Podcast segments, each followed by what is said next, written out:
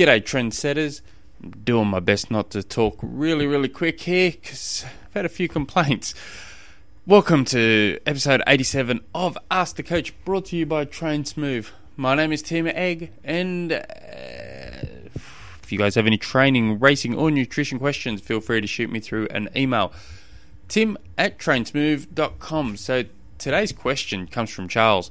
Now, Charles had a question to do with MAF on episode 65. This is an, a follow up of where we kicked off from episode 65. So if you want to go back, listen to that again and uh, jump in.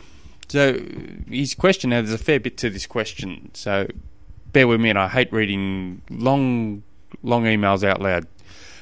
um, so here we go. So it's been one month of training at MAF, and while the improvements is there, it's certainly not what I thought it would be. I kept the workouts consistent at six miles every other day. So for those of you from Australia, that's 10 kilometres. Uh, the variability was the route. I live in an area that's some of that's somewhat hilly, but nothing out of the ordinary. I tried a few different routes, plus uh, uh, some on the treadmill workouts on days that it was cold and raining. Otherwise, impossible to training outdoors as it is winter in TX. Now, I'm guessing TX is Texas. And just a quick side note here I didn't realize how cold it actually gets in Texas. I've got a few athletes that actually come from there and one was complaining about the cold to me the other day, and I was getting, yeah, is it cold? My impression is it's bloody warm all year round. But anyway, um, I digress slightly there. Um, also, on the first uh, of the year, I switched my I switched to, to, a whole 30 diet, which impacted the types of food I consume and fuel with. Nevertheless, I've attached the spreadsheet that outlined the process uh, as each uh, at each mile and compared to previous sessions and versus the original sessions. See attached. I still plan to give it a few months, but what are you seeing? What should I change? So I've had a look at the spreadsheet. It's pretty cool spreadsheet actually. I really really liked how how you form how that's all formatted, um, and I, and he's also sent me a link to his Garmin. So I've had had a quick gander. Now there's a couple of things that do stick out, but first up, um, I'm not sure what Whole 30 diet is. I'd, I'd, probably have to Google it. I'm guessing it's very much food our grandparents would eat. That's what I'm guessing. Whole foods. Um, and also, what was the other thing? Uh, I can't think what it was now. Uh, something stuck out at me. It'll, it'll come to me as I'm going. This is great podcasting, I know. So for the people that don't know what MAF is, MAF is basically it was created by Dr. Phil Maffetone. And what it is is heart rate training. Uh, so it's 180 minus your age, and then you just give or take a little bit from there. So, and generally at first when you're doing MAF training, you you may have to walk a fair bit, and it's a very it's very very slow process at first, and then over time you make get greater gains. It's generally a long term investment so, but I'll get into that in a second.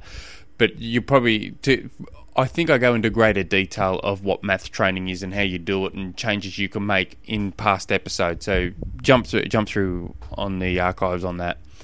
But looking at this, um, I like how you're running every second day.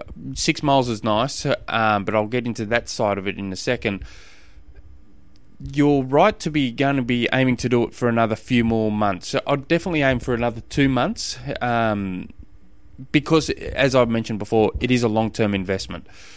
What you should hopefully see greater ga- a little bit gains on the second month, and then you should see more gains on the third month. It, you're becoming aerobically fit, and the, and it does take time. The key with MAF training, though, this is where the volume side of comes in the key to good MAF, uh, well, there's a couple good keys to MAF patience, because it is a long term investment, and B, you got to do as much as you can with what you can do it in. And so, what I mean by that is all your all your runs are around the six miles.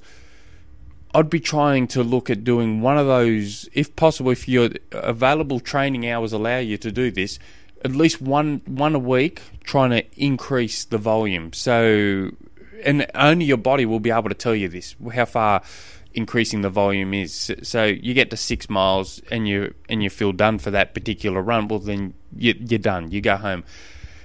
But if you go to 16 miles and you're still feeling good, then increase it a little bit more. Um, you obviously wouldn't jump six, uh, um, ten more miles in the first run. I'd be definitely slowly increasing it, but just see what your body can do, um, and you can also plan it using rolling hills. So generally, what I like to do when I have athletes building volume up is I like to add walking into their run. So what you could do is plan your long run around rolling hills. Say, well, there's a very good chance I'm going to need to be walking a few of these hills to keep my heart rate within that MAF beat range.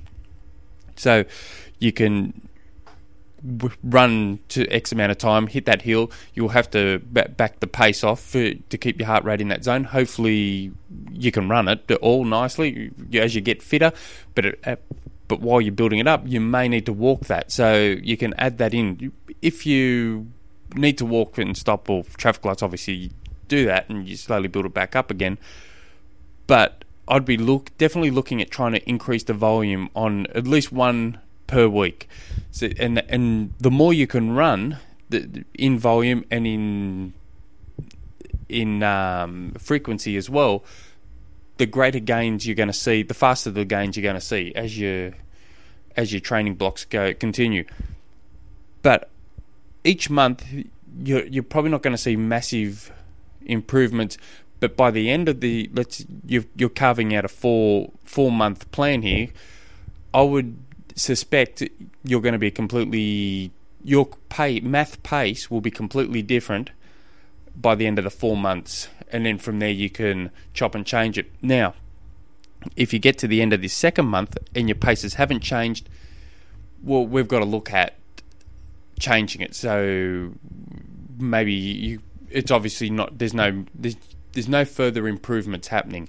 Um, so you've got to make some changes. Either run run on field and start running moderate for, or add speed sessions into it, or do a few few strides. There's there's ways you can change it, but hopefully, I'm guessing you will see improvements by the end of the second training block.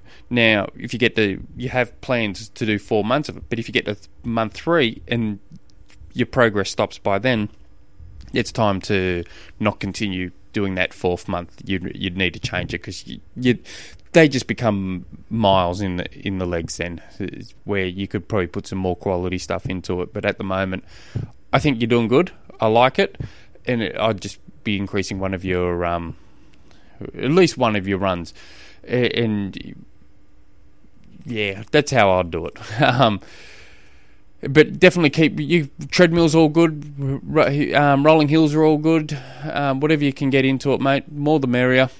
Um, get and I love how you've come back to us because this is really cool to follow how you're going. So I'd love to get another email from you in about a month's time with more information, more updates, and we can go from there. It's pretty cool. I like it. And till tomorrow, if you guys have any training, racing, or nutrition questions, feel free to shoot me through an email. Tim at trainsmooth.com. Hooroo.